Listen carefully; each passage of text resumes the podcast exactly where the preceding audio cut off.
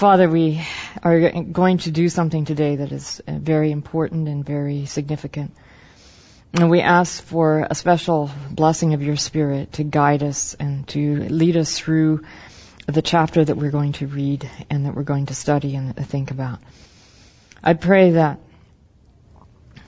uh, you will give us clear minds and the ability to think clearly, and most of all, the presence of your Spirit to make this real, to make it understandable, and to make it something we can apply to our lives. And we thank you in Jesus' name. Amen. Okay, handouts. The first thing you want is the substitute king ritual in ancient Mesopotamia. It's the one with a lot of short lines. And the next one is the suffering servant and the substitute king, a review of John H. Walton. And then uh, the final one is points in contrast between the suffering servant and the substitute king. So if we have those in order, we can quickly move on through them. All right. Let's start with the text. And you have that here in front of you. You have two texts, actually. And then the back side, you have two texts again, only it's a different version. Uh, you have the NRSV on the back side, and the front side, you have the New King James Version. Uh, and, but on both sides, you have Brenton, which is the Septuagint translation, translation of the Septuagint text of Isaiah 53. And uh, we're going to just read Isaiah 53. There's there's another portion of Isaiah 53 uh, in uh, of this chapter of this song in Isaiah 52, but they're not crucial verses, and so it's just easier to do chapter 53. So, Christina, would you please read the first paragraph on the left column? Who has believed our report, and to whom has the arm of the Lord been revealed? For he shall grow up before him as a tender plant, and as a root out of dry ground. He has no form or comeliness, and when we see him, there is no beauty that we should desire him. He is despised and rejected by men, a man of sorrows and acquainted with grief. And we hid, as it were, our faces from him. He was despised, and we did not esteem him. Okay. Tiffany. Surely he has borne our griefs and carried our sorrows. Yet we esteemed him stricken, smitten by God, and afflicted. But he was wounded for by our transgressions, he was bruised for our iniquities. The chastisement of our peace was upon him, and by his stripes we are healed. All we like sheep have gone astray, and we have turned every one to his own way, and the Lord has laid on him the iniquity of us all. He was oppressed and he was afflicted, yet he opened not his mouth. He was led as a lamb to the slaughter, and as a sheep that before its shearers is silent. So he opened not his mouth. He was taken from prison and from judgment. And who will declare his generation? For he was cut off from the land of the living. The transgressions of my people he was stricken. And they made his grave with the wicked, but with the rich at his death, because he had done no violence, nor was any deceit in his mouth. Yet it pleased the Lord to bruise him. He has put him to grief. When we take his soul an offering for sin, we shall see his seed. He shall prolong his days, and the pleasure of the Lord shall prosper in his hand. He shall see the, the travail of his soul and be satisfied. By his knowledge, my righteous servant shall justify many, for he shall bear their iniquities. Therefore, I will divide him a portion with the great, and he shall divide the spoil with the strong, because he poured out his soul unto death, and he was numbered with the transgressors. And he bore the sin of many, and made intercession for the transgressor. So, this text has been used to promote a view of the atonement that's sometimes called the forensic model or the legal model, in which Jesus dies as a penal substitute for our sins, which is in the passage, he was wounded for our transgressions, he was bruised for our iniquities. And the way it is expressed usually is that he died to satisfy the justice of God, but sometimes that's expressed more, I think more correctly, that he died to appease God's wrath. And uh, of course, different theologians along the way have tweaked uh, how that is worded. John Stott prefers to say that God died, or God and Jesus died uh, to appease his own wrath. So it's sort of like he he appeased his own wrath by by dying.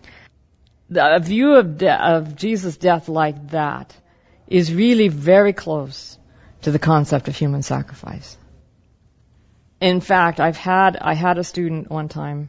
I, I asked the question on a test about the story of Isaac, the, the binding of Isaac, and and I asked them to unpack that in light of Jesus' death. And I had taken them through the story and showed that it was opposed to human sacrifice, to child sacrifice, and that it isn't about a father killing his son. It's about a sinner offering, the offering, and doing the slaying of the innocent victim. And uh, they were supposed to then comment on Jesus' death, and and they said, well, uh, the reason Jesus was, the reason we no longer have ch- child sacrifice. God no longer requires child sacrifices because Jesus' death took care of that. So we've left an, a strong impression, I'm afraid, among people who who make connect the dots that Jesus' death is a human sacrifice, and and we're going to explore that via a, a, scholar who purports that, who who has purported that. Um, in terms of an ancient ritual that he thinks this text has to do with, but that is for just a moment. I want to show you some things about this text. Look at um, the first underlined uh, sentence. Yet we esteemed him stricken, smitten by God, and afflicted. We esteemed him stricken, smitten by God, and afflicted. But he was wounded. And this is where we, we think there's substitution. I mean, most people take, take this to mean substitution. He was wounded for our transgressions. That does not make sense. Why would Jesus be a substitute for our transgressions? Those two things don't mix. Because we're often told that he took sin upon himself, and so he became sin. Right. And I believe the text teaches that, but how is that substitutionary? Because he took our sins. Mm-hmm. But it's not because he was wounded for our transgressions. And, and the re- because a substitute is a direct equivalent. Transgressions don't need a substitute. Our transgressions don't need a substitute. We need the substitute, right? So I looked at the Hebrew on this, and the Hebrew has the word from. He was wounded from our transgressions.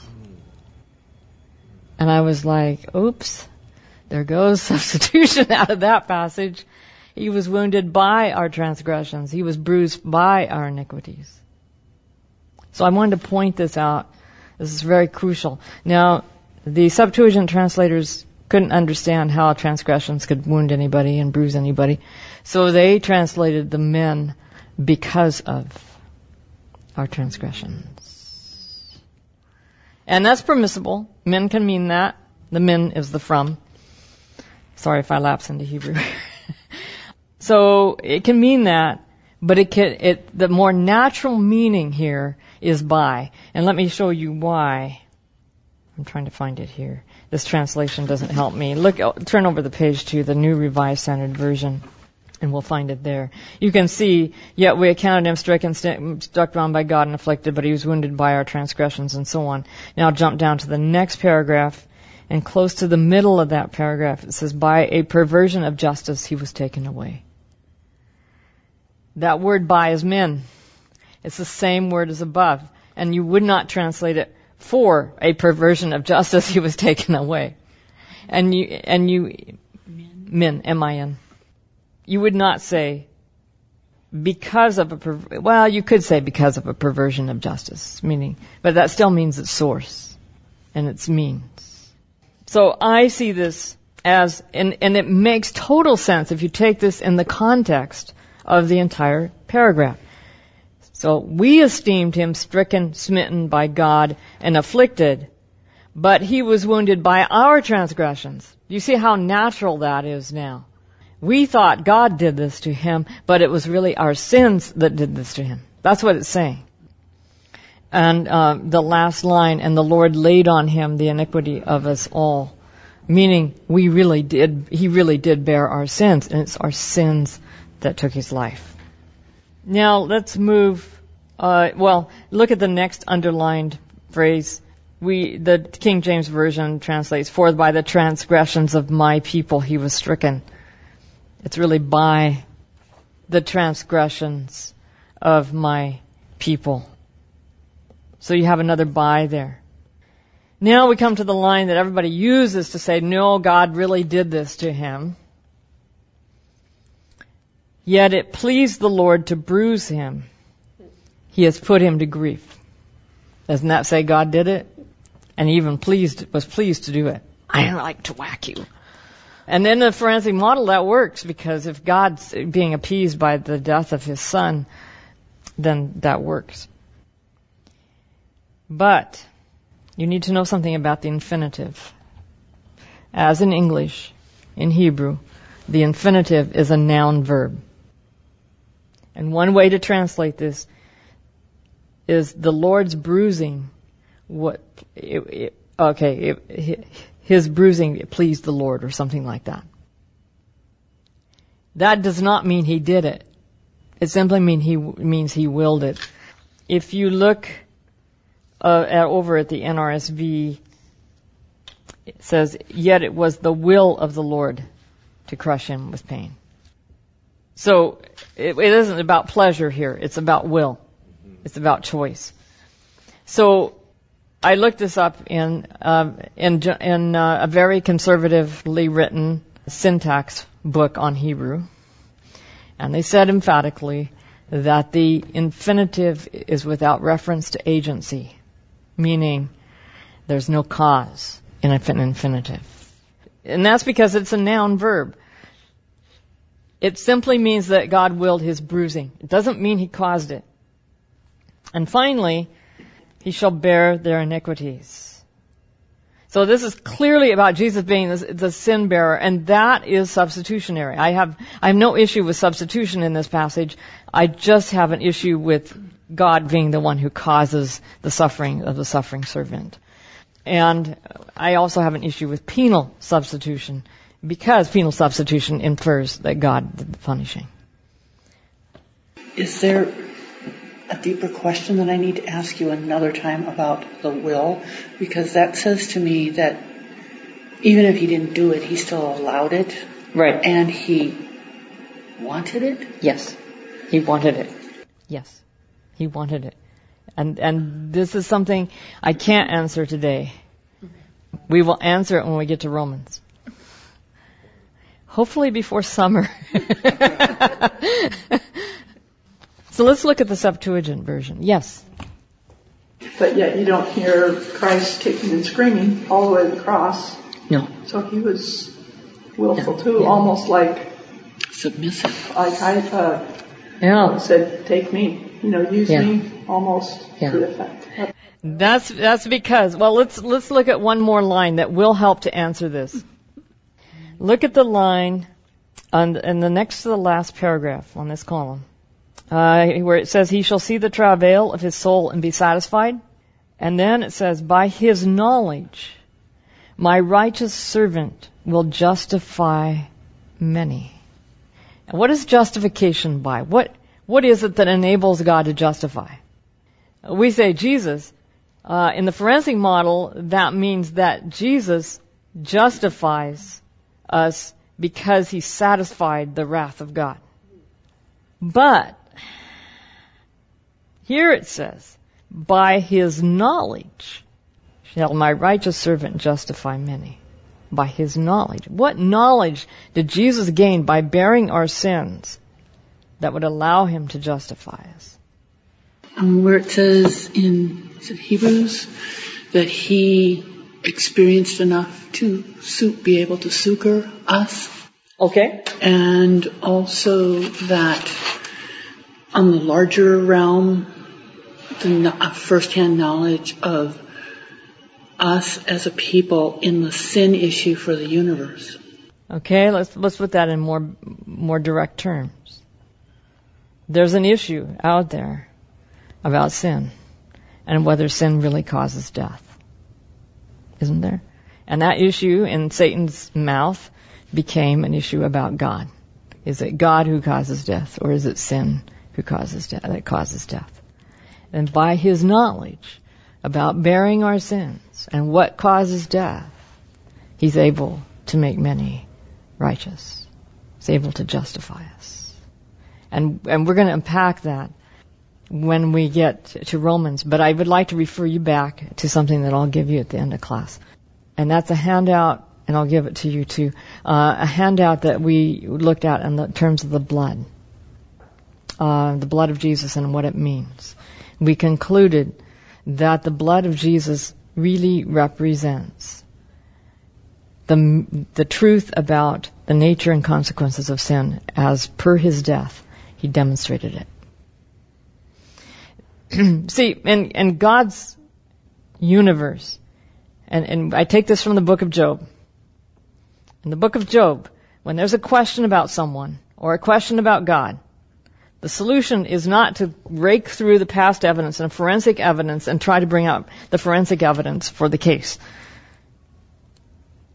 It's empirical evidence. And empirical evidence alone that's, that determines the truth of something. And so Job has to be tested empirically in order for the claims that Satan made to be shown to be false. And the claims he made about God shown to be false. And it's in that testing of Job that God is vindicated and Job is vindicated. So if there's a question about the nature and consequences of sin and a question about who causes death or what causes death, someone has to demonstrate, someone has to go through that experience because everything in eternity is experiential. So someone has to go through that experience and come out the other side saying, this is what I went through. This is what I experienced. And of course, the whole universe witnesses this at the cross. They see Satan trying to crush out the life of Christ. They see, they see his agony because of sin. They see his emotional agony. They see blood, bloody sweat coming from his brow in the Garden of Gethsemane, which is hematidrosis, a medical term for severe depression that causes bleeding in the brain. I had a student with that one time who wrote a paper on the death of Jesus because he wanted to identify with what he went through, with what Jesus did. It's just, it was a powerful paper. So, so that's what we, a little bit of what we're dealing with here, and and we're going to unpack that more fully in in Romans. Romans makes it clear.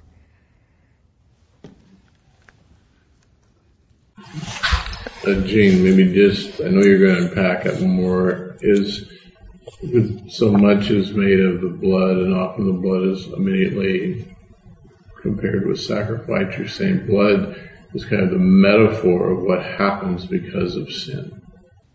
What we pointed out when we dealt with the blood is that when the Gospels deal with the blood of Jesus, they don't deal with the scourging, the crown of thorns, or the nails in his hands. They don't touch on that at all. It is the two and I'm sure they're not excluding those things. Those things are caused directly by a legal preoccupation with things. what led the Jews to crucify Jesus is their legal pre, pre, preoccupation of things.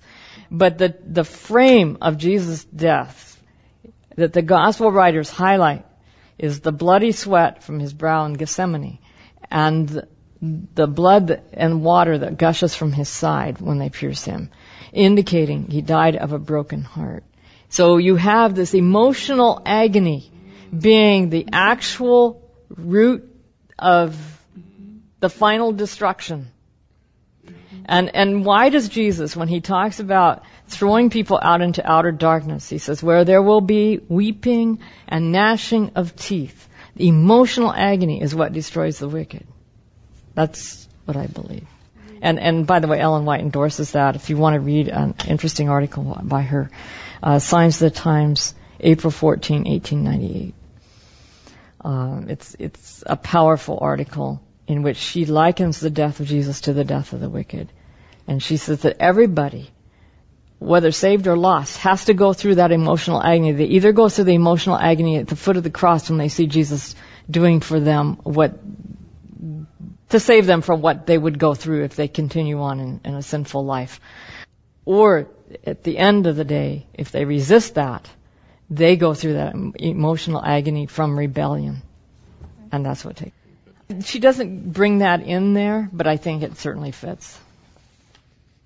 I think this whole thing is extremely experiential. So let's go to the Septuagint because the Septuagint highlights some things. It does some things differently, and it highlights some things that are very crucial to our understanding of God. And I'm, I'm not, we're not going to read this whole thing. I want you to look at the underlying places because that's where it's crucial. Instead of we esteemed him stricken, smitten by God, he bears our sins and has pained for us. And then he was wounded on account of our sins. That's the because of or by our sins. And then the final line, and the Lord gave him up for our sins. Now this is Brenton's, uh, Brenton's view. My view, looking at the Greek, is he gave him up to our sins. It can be translated the same way. And it's, it's very possible that the, the, Septuagint is following, the Septuagint, Septuagint translators are following a different Vorlage. And the Vorlage, that is a source, Hebrew source, has a preposition lamed at the beginning of sins, uh, meaning you can translate either for or to. Either one works. Then look down to the next underlying underlying place. Uh, because of the iniquities of my people, he was led to death. It, it could be by, in the Hebrew, the iniquities of my people. Remember that the preposition can be translated either because of or by. And uh, then the next to the last paragraph, uh, the last un- line, he shall bear their sins. So this is clearly about sin bearing. And then the last paragraph, because his soul was delivered to death, because his soul was delivered to death, and then the last line was delivered because of their iniquities. Now this word is not anywhere in the Masoretic text. But it's in the Septuagint. And the verb that is used three times for the, at the end of the first paragraph, the Lord gave him up for our sins. And then the last paragraph twice, because his soul was delivered to death and he was delivered uh, because of their iniquities or by their iniquities. The word there is paradidomi, which means to give up or to hand over. I did my master's thesis on the righteousness of God in Paul, and I explored the wrath of God because it's parallel to the righteousness of God in Romans 1. And you know in Romans 1 that God's wrath is, and we, we went over this uh, months and months ago, I think over a year ago, that the wrath of God is, is identified by God giving up people. And the word there is paradidomi.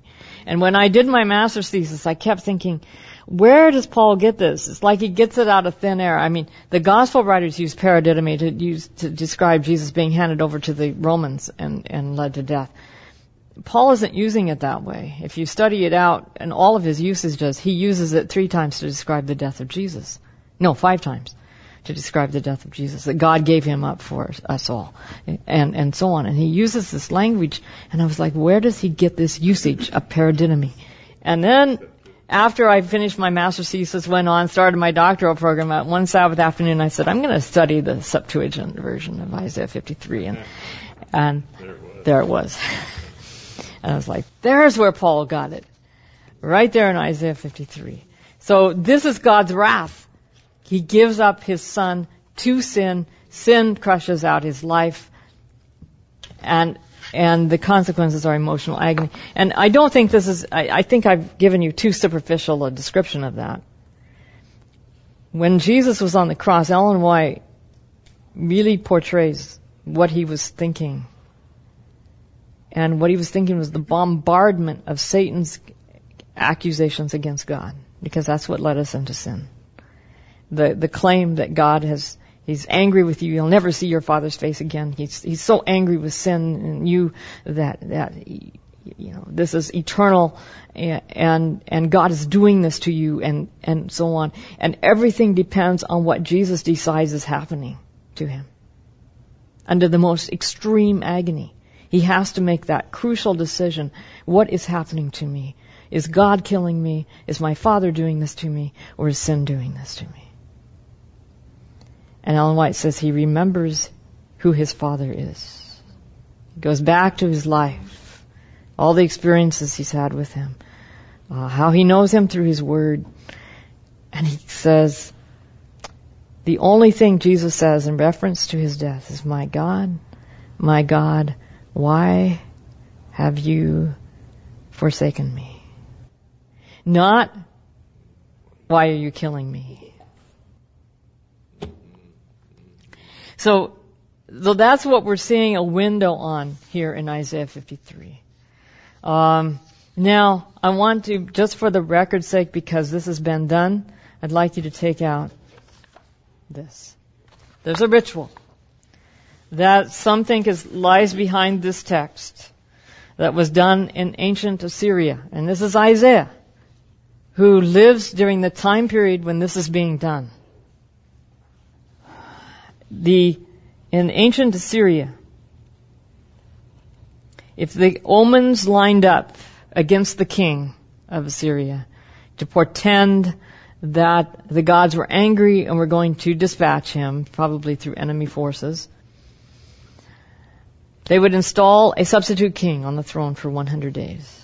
The substitute king in, in, in the Akkadian is Sharpuki. I, I love that term because it has such a.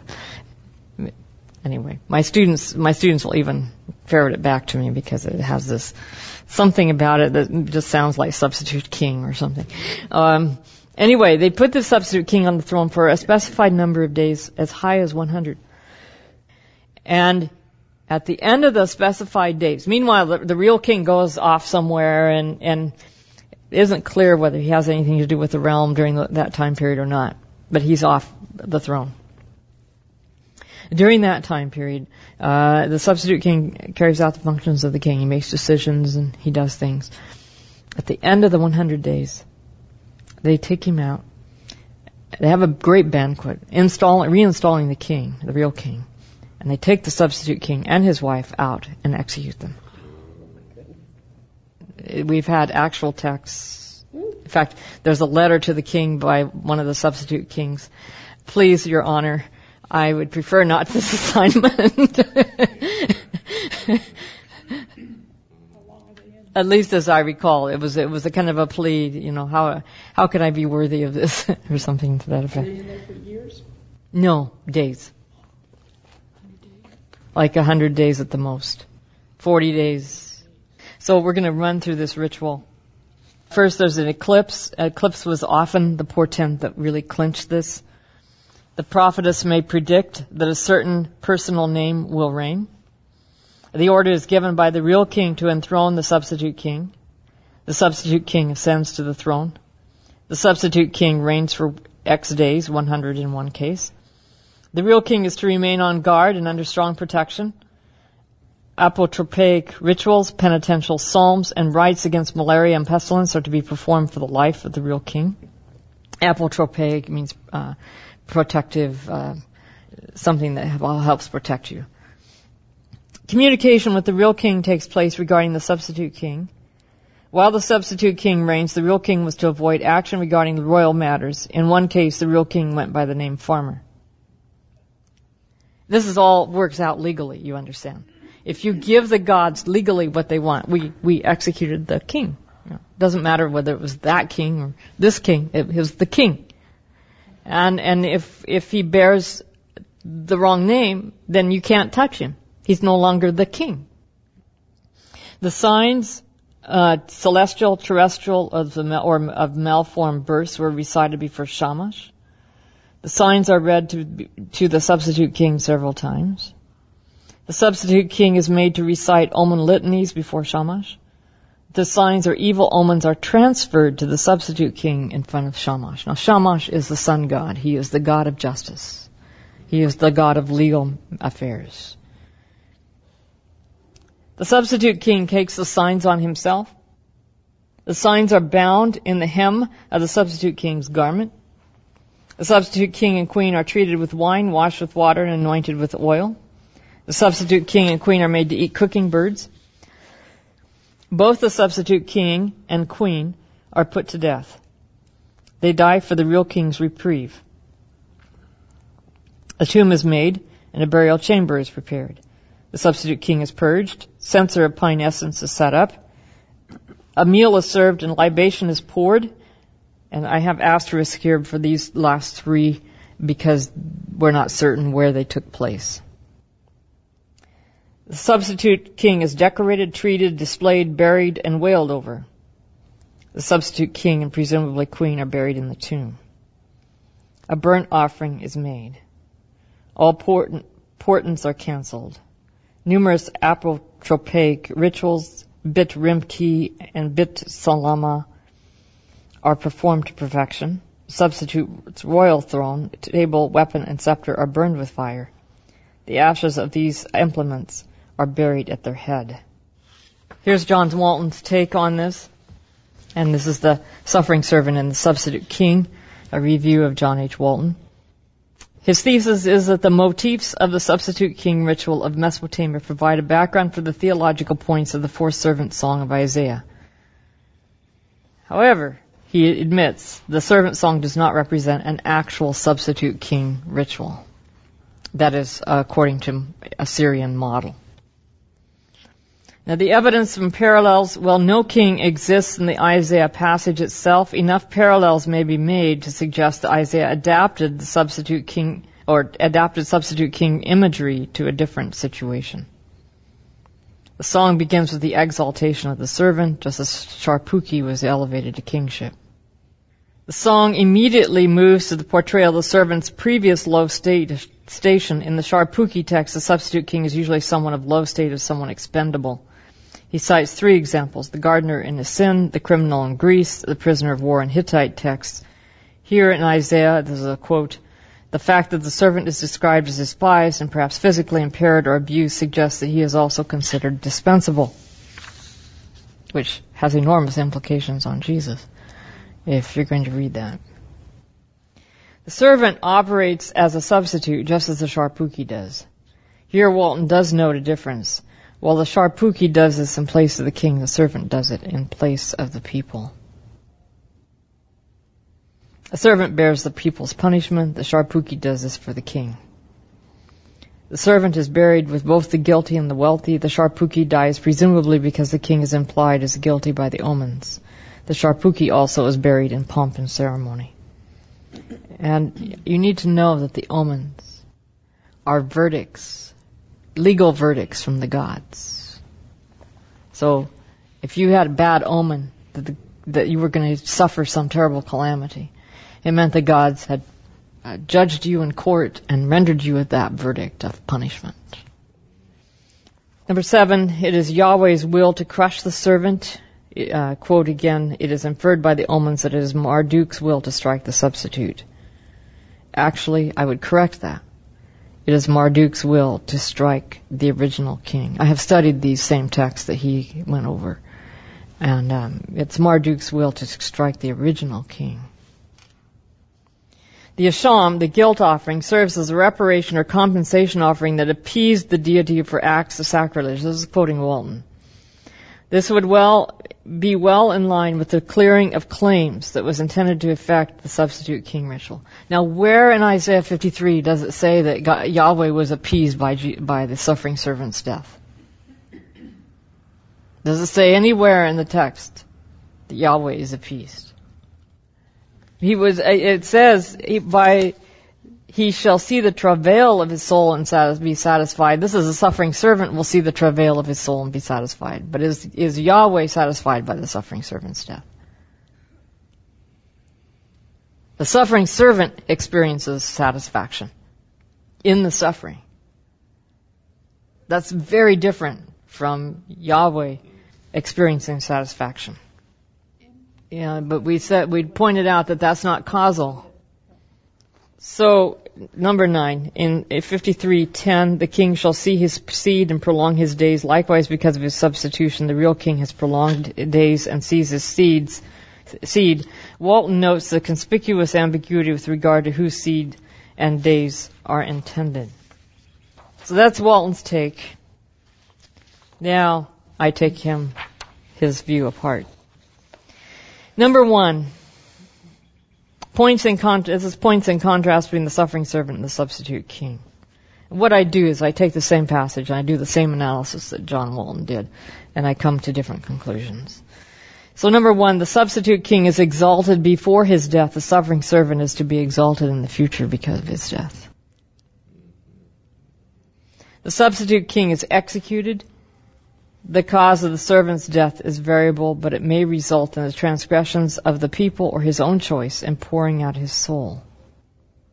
So either, either it's the way Jesus says it, I lay down my life, no one takes it from me, or it is sin that crushes his life. I think the both and is, is the case here. It is crucial to identify how the servant dies. Is he beaten to death? Does God, does God crush him to death? Is it sacrificial and a sham? Does he pour himself out to death? Is his death at the hands of the rebellious people who put him to death as an act of injustice? This lies in contrast to the substitute king who is summarily executed. The substitute king is brought before Shamash and made to bear the legal omens. The servant suffers injustice or a travesty of justice. Thus he suffers outside a human-made legal system. He suffers injustice. They don't even obey their own laws in putting him to death. A substitute king and the queen die for the king's reprieve. The servant is cut off from the land of the living because of the people's rebellion. And I point out that pidu, which is found in the Assyrian text, is not found in the Hebrew text. Pada is what should be used, but it's not there. So the, you're really these two texts don't have enough in common to say that they're they're comparable adequately. If if they are, if the if Isaiah is using this motif, he's doing it to show the differences as much as to do anything. The substitute king, number five, bears the signs. The servant bears our sicknesses and the iniquities of many. Walton sees this as netting the same thing because the term for sin can mean punishment. But why would it include sickness unless he believes that Isaiah is acceding to the generally held view of illness as divine punishment? See, if you, if you really believe, and, and this is where the major and minor voice to me are very crucial. The minor voice is God's preferred will it stands outside the general prevailing views of the ancient Near East about sin and suffering. The, and the reason I call it minor is because it appear, appears less frequently. It's the minor thread in the Old Testament, and it becomes the major thread in the New Testament. The major voice usually reflects the ancient Near Eastern viewpoint. So you'll find a lot of passages in the Bible where it sounds like every illness, every disease, every misfortune that you suffer is from God. He's punishing you. That view is throughout the Old Testament. But you find some sharp and clear contrast to that view. In Jeremiah, for example, who says, you know, God isn't the one doing this to you. You're really doing it to yourselves. Or the book of Job uh, which really categorically takes that whole doctrine apart and, and denounces it as a fraud. So you do have this. And, and so it's crucial to see that because you can take Babylonian theology and wholesale bring it into the Old Testament, find plenty of support for it, and make your case that the, the Hebrew Bible is just like the Babylonians in their view of God. Or the Assyrians, in this case.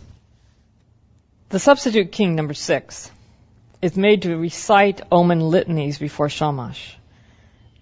By contrast, the servant is silent. Part of the substitute king's substitution is to rule as king. His execution would mean nothing without this. Part of the servant's substitution is to grow up without good looks or majesty Walton claims that this aspect of the servant is prior to his substitutionary role and thus parallel to the substitute king's previous lowly state.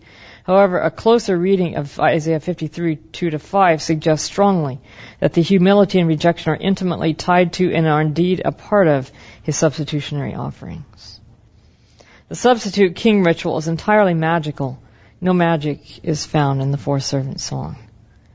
Substitution, and by the way, there's a strong correlation anciently between magic and the legal model. We'll someday tackle that. Uh, number nine, substitution is very clear in the Sharpuki text. The primary conveyance for substitution in Isaiah 53 is the Beit Pretel Preti of Isaiah 53:5. In exchange for his stripes we are healed. However, the Septuagint renders this line as causal. By his stripes we are healed. The concept of transfer or bearing of sin is also a possible vehicle for substitution, especially if the word sin is rendered as punishment. However, the vehicles for substitution seem to make it a loose metaphor rather than the prominent act of equivalence it seems to be in the Mesopotamian text. And one thing I need to state here is that in, in Babylonian texts, you have many different words for substitute substitution is a principle that underlies almost every facet of Babylonian life, spiritually, uh, religiously, uh, legally, medically, politically. I mean, you can find substitution everywhere you look. All the in- great institutions of Babylon have substitution. But in the Bible, there's not a single noun for substitute. It's definitely downplayed. And remember the text we looked at last week, Isaiah 55. Come and buy for, from me without a price. That word price is rooted in substitution, without an exchange. So the Bible tends to downplay substitution, but it is there. It's just not used in the sense that we have projected back into Scripture. Number 10. Walton claims that the guilt offering appeased God's wrath, yet there is no real evidence for appeasement as part of the atonement in the Old Testament, including the ritual texts. The word kippur does not mean to appease in the constructions in Leviticus. In fact, the, the author of Leviticus deliberately constructed the text awkwardly to avoid appeasement. Appeasement comes from the Latin Vulgate. It doesn't come from the Septuagint, which followed the Hebrew. It comes from the Latin Vulgate. This includes the guilt offering laws. In addition, no mention of divine anger is used in the fourth servant song. The use of omens in Mesopotamia were predicted or predicated on the belief that they contained the verdicts of the gods. If the gods were angry with the king, they would bring down his downfall and his, or his destruction. An eclipse was deemed a certain forecaster of divine wrath against the king. By contrast, Yahweh, the Old Testament God, did not manifest displeasure in this way. You didn't have omen reading. It was all built in that belief of divine anger. By contrast, Yahweh, the Old Testament God, did not manifest pleasure in this way, but rather through certain actions from time to time and warnings of prophets. And then what turns away Yahweh's anger is repentance and change of action, not sacrifice. Number 11. As a correction to Walton's statement, it is inferred from the omens that it was Marduk's will to strike the substitute. It is important to state that it is not Marduk's will to strike the substitute, but to strike the king. The nation provides the substitute, anticipating that gods will accept him instead of the real king. This is in contrast to the fourth servant song where it states that Yahweh was pleased to crush him. Yahweh obviously is in favor of substituting the servant for the nation of Israel. And Yahweh offers the servant. Number 12, is the suffering servant really a substitute king for the per- people? There is no intimation in the fourth servant song that he rules over the people before his death. While royal imagery is applied to the servant throughout the book of Isaiah, as duly noted by Walton, in that the servant does the kingly acts, it nowhere speaks of the servant as Israel's ruler, nor does it speak of his reign. This is something stressed in the Sharpuki text. Nevertheless, a strong case can be made for servant as a royal figure if one considers that Kirta, King Kirta, is called servant of El. In this case, my servant Job would have to be a royal figure.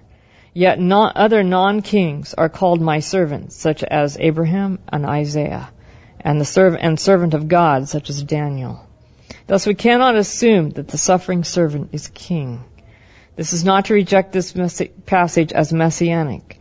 The anointed one did not rule, and indeed will never rule after the manner of earthly kings. Even if the servant is a king, his kingship is not emphasized as the basis for a substitution. The basis for a substitution seems to be the seed who will be blessed by long days and the many who the servant will make righteous. Further note, three words may be considered leading words. That's the meaning of that German word there. In the fourth servant song, many, to lift up or to bear, that's a crucial one. That's almost a motif uh, in the text. And to see, the servant is lifted up and bears the sins of many. What we see of him leads to rejection. What he sees is those who will accept his death. These words seem to form the core of the text, yet there is another set of words not identical to one another but related that form a central motif. The words are to have success or insight, to know, to be, to know or to be known, to have understanding, to reveal, see light, knowledge. When put with the auxiliary words such as the light word, or uh, the leading word to see, and related words like believe, it seems clear that the central message is being conveyed regarding the servant, who he really is and what he really accomplishes. And it has to do with knowledge. It has to do with explaining the truth, demonstrating the truth. Questions? Observations? We don't have much time. What I'm, I'm trying to put some things together in my mind from this past. It seems like this is you taking a different, instead of where you have the appeasement and, and appeasing God, an angry God, or you've taken the other, a lot of my medical friends who would spend much time arguing about where they would say, you didn't, didn't need a, you didn't need a death. You just needed an example. Um, or there somewhere between where it's an example with sin, it's a demonstration, even the, the way you were saying, the way they logic think, they, they needed a demonstration. This is once and for all, this is what sin does. That's, that's exactly where I'm going. And, and to me, it's crucial. Um, if, if, let's put this in the medical world, since you, you mentioned medical student. If you, if you were a doctor and you knew that every patient that came to you thought you would kill them if you found they had sin, and that they had to bring you an offering or something to make you uh, not make you forgive them, and that's really all they cared about. Didn't matter that it might have cancer that was killing them. How would you go about convincing them that it isn't you who's going to kill them? It's what they have inside of them that's going to kill them. That's the issue. And, and the Babylonian method of healing was very substitutionary and very legal. They would take a figurine, when a patient was sick, they would take a figurine, and that figurine was called a legal term, one for the other. Dananu, which was related to Dinu, which was judgment, and, and it was just a totally legal term. They would take that and they would place it body part to body part on the person so that he could absorb the, the illness. Now the absorbing of the illness is something similar to what we see in the suffering servant here. If you're going to use a Babylonian model, that would be the logical model to use, but it, it falls far short. Because then they would take this substitute, this figurine, and they would take it out and they would throw it to the dogs to consume, or they would kill it, uh, I mean, not kill it, but destroy it. Or just simply throw it away. And that's not what Jesus did. He did bear our sins, but not in a legal sense, in a very real experiential sense that gave empirical evidence to the fact that sin is what destroys us, not God. You see, if we once believed that, if we once really grasped that truth, we would trust God and want to get rid of sin. Because we, we would fear sin and not God. This may be another one of those questions for if blood and atone, uh, if blood and death are crucial by our standard, man standards, for atonement, what would atonement be like without blood and death in the eyes of yeah um, I don't know if that makes any sense. Okay, here's here's what it would mean. If Jesus never died, And he simply came to win us back, to love and trust him. We would have no way to explain the problem of evil and the problem of suffering on our planet. And we would not trust him. And he wouldn't be able to win us back. That's number one. And number two, if he, if he tried to win us back without his death, without that graphic representation, sin is what's killing you. We we might say, okay, God, we're bored. Yeah, fine, but we're going to do whatever we want, whatever we please. We're going to destroy our bodies. We're going to, you know, mess up our minds. We're going to do it all because uh, sin isn't what the problem is. You know, we're in good terms with you, and that's all that matters. That's that's why it's crucial that this take place. Okay, let's bow our heads. Father, we thank you that you were willing not to make us believe you on the basis of your claims, but on the basis of the most costly evidence you could have provided. To warn us that sin does lead to death, but to reassure us that you are in the business of saving lives, not in the business of destroying them. I pray that we might have this clear in our minds so that we trust you and fear sin and not fear you and trust sin. We thank you in Jesus' name. Amen. Jesus' name. Amen. Jesus' name. Amen.